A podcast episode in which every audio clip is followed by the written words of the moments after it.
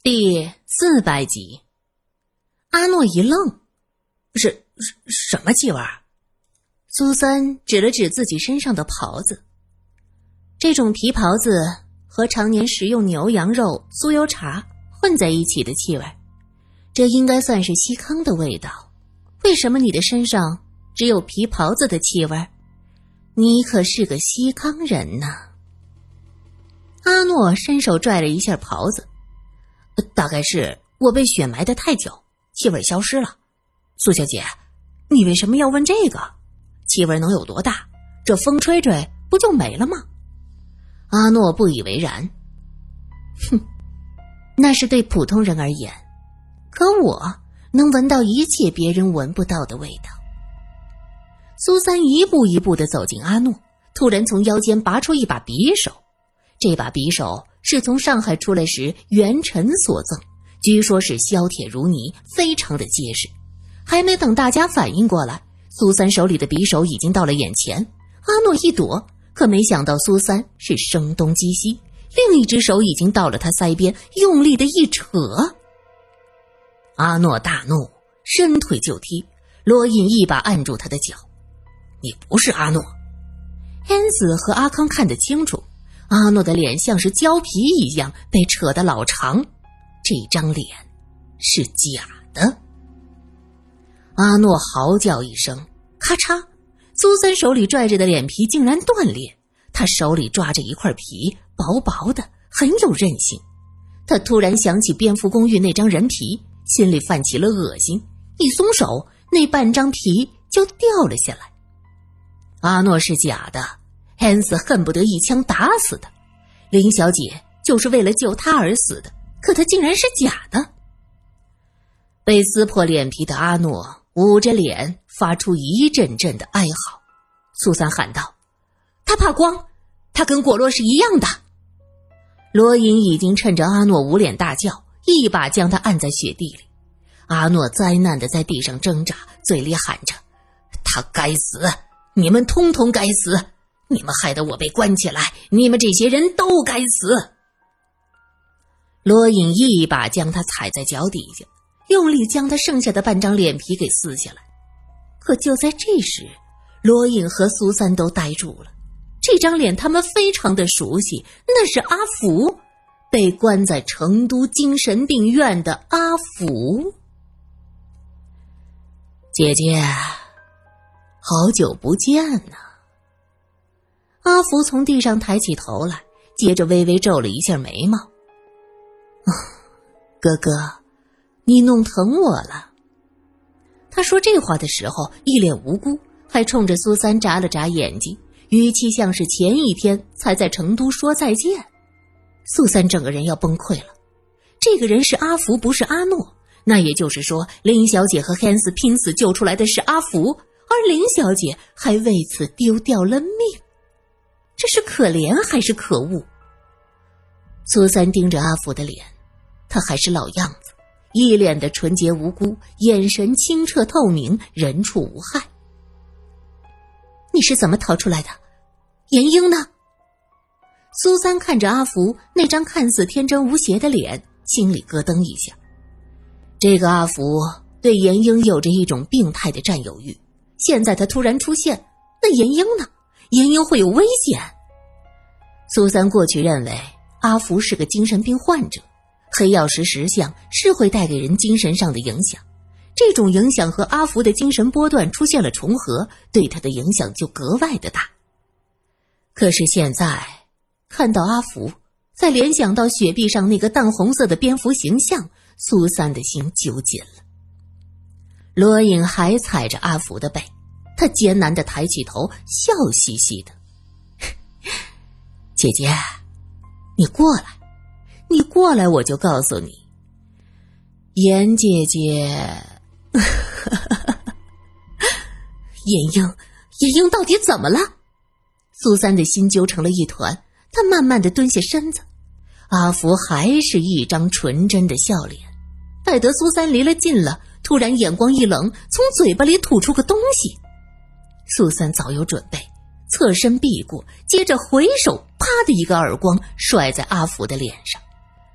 阿福的费力伸手捂着脸，委屈的说道：“姐姐，你打我。”苏三这才看到阿福嘴里吐出来的东西，那东西掉在地上，亮晶晶的，赫然是一把手术刀。原来他将手术刀含在嘴里，压在舌头下面，随时准备伤害别人。苏三掏出手帕，垫在手里，捡起那手术刀，举着在阿福眼前晃了晃。这个东西，你从哪里得来的？你能逃出来，也是借助的这个？阿福则委委屈屈的说：“姐姐，疼，你打我的脸疼。”苏三冷笑：“哼，脸？你还有脸吗？林小姐和汉斯在雪崩时拼了命的救你，可你呢？你安的什么心？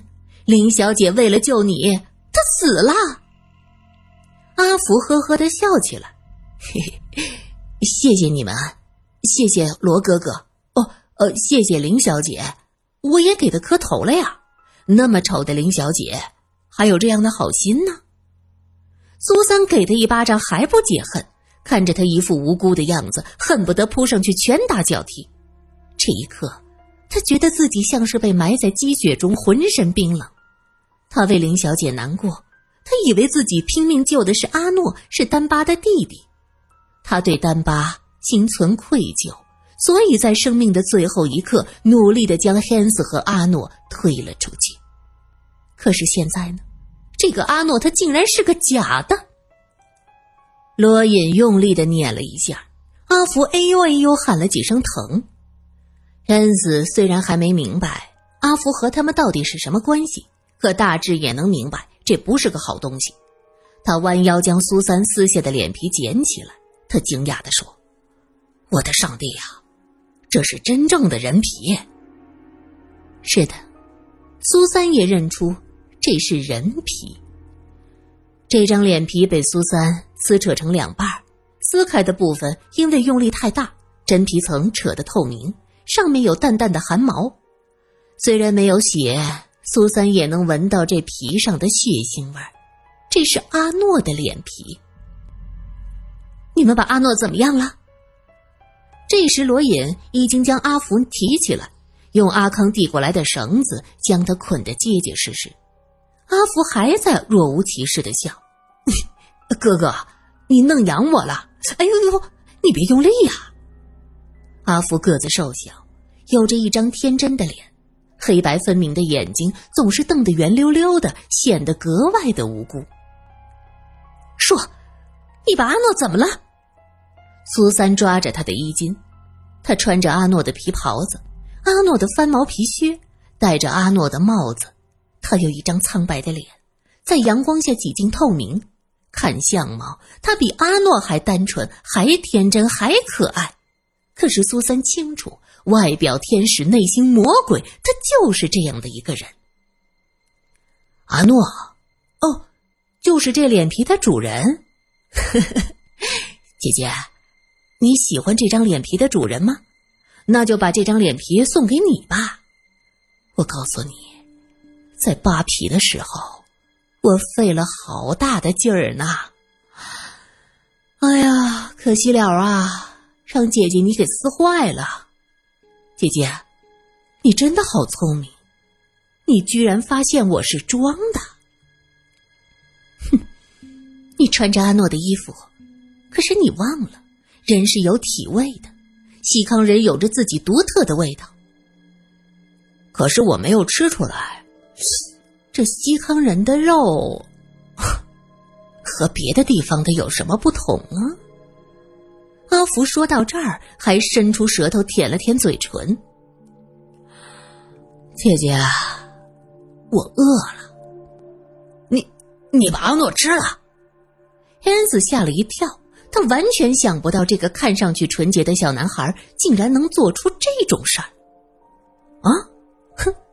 味道不错，它的肉很嫩，切成片儿，蘸着盐吃，特别的美味儿，入口即化呀！阿福一副意犹未尽的样子，henry 子想到林小姐的死，他怒火中烧。就算是自诩为绅士，他也无法控制自己的愤怒。他一把拎起阿福，挥拳就打。就在拳头马上要打在阿福脸上时，苏三突然看到阿福眼中一闪而过的狡黠。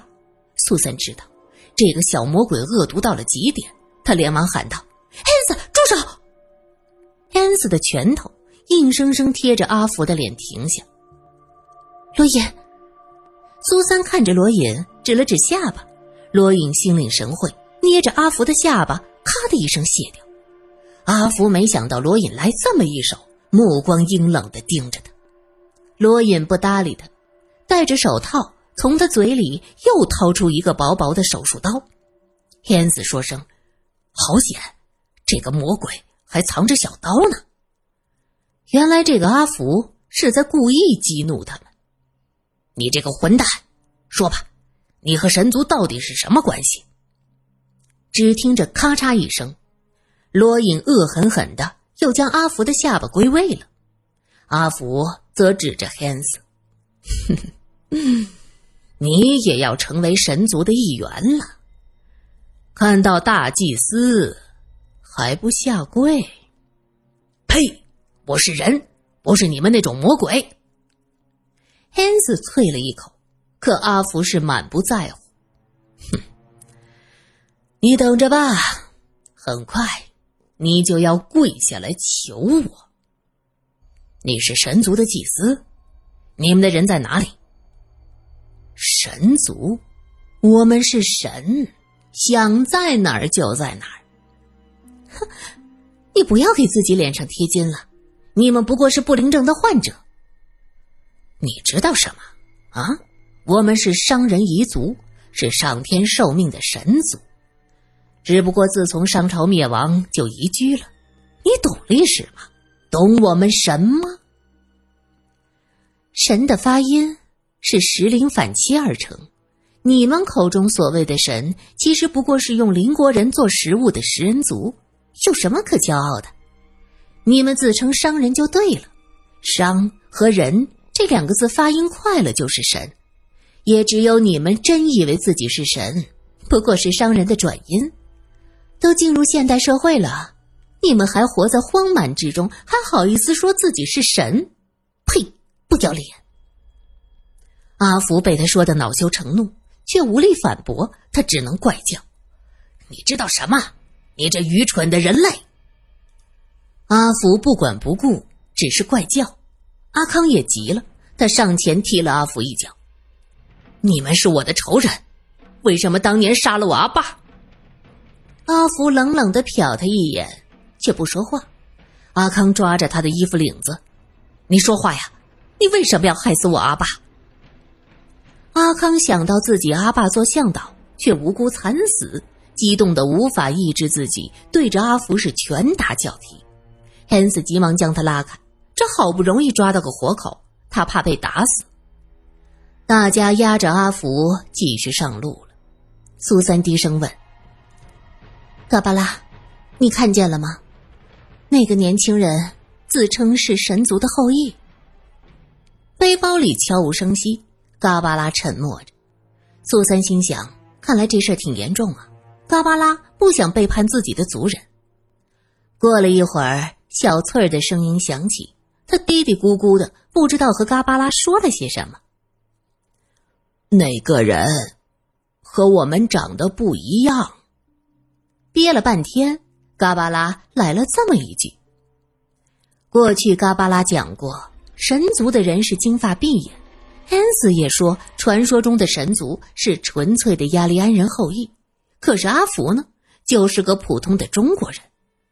按照苏三的理解，假如神族真是商人后裔，那他们应该是中国人的样子。